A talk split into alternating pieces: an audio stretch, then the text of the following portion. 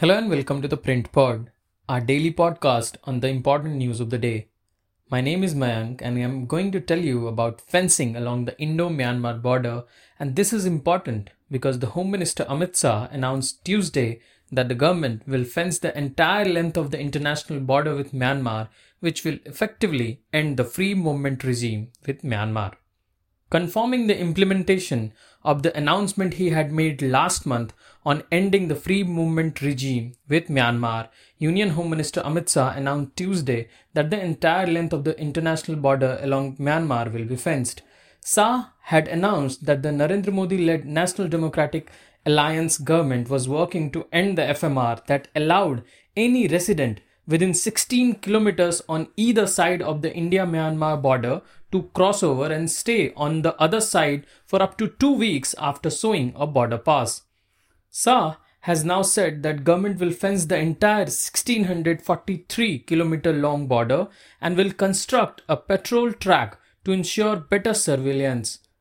He added that there is a plan to use a hybrid surveillance system, the HSS, and two pilot projects covering 1 kilometers of border each in Arunachal Pradesh and Manipur are already underway. Giving specific details on the conflict torn state Manipur, Shah said that a 10 kilometer stretch in the border town of Moreh has already been fenced so far and that fencing work for additional 20 kilometers has been approved and the work will start very soon. Former Director General of Police and Home Secretary of Manipur, B.L. Vohra, said that the fencing of the international border was feasible and that it would lead to better situation in the state in terms of controlling the influx of insurgents.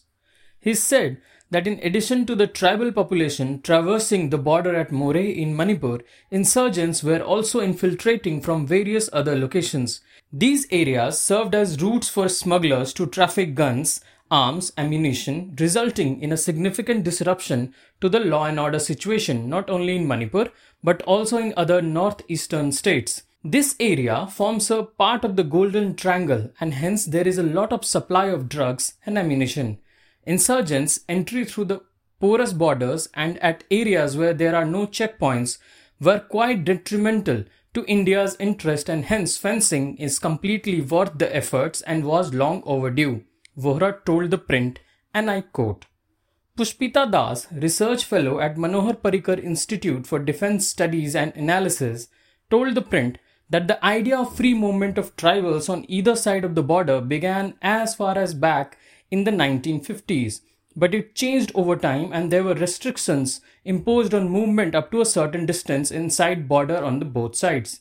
However, that was not maintained because tribals did not accept the restrictions and that is where the challenge will come from even this time because the tribals considered the population on the other side of the border as their own. She added additionally das said that as the fmr has been formally ratified by both the indian and myanmar governments fencing cannot be done unilaterally and myanmar too has to agree with it she said that when there was fencing at Moreh, Myanmar opposed the idea, citing disputed territories at certain points, such as pillars and villages, but then the government agreed to fence the border at 10 meters inside the demarcation line. The cost of fencing and compliance by the tribal population will be another issue. Das suggested that the cost of fencing the entire Myanmar border will outweigh the benefits it could bring, at least initially, and hence Tribals will have to be won over for any successful outcome of this move to end the free movement of travel people. Thank you for tuning in. Remember to catch our flagship podcast Cut the Clutter every weekday where our founder and editor-in-chief Shekhar Gupta decodes the biggest news development taking place across the world. I am Mayank in New Delhi. Follow the print for more such news and analysis.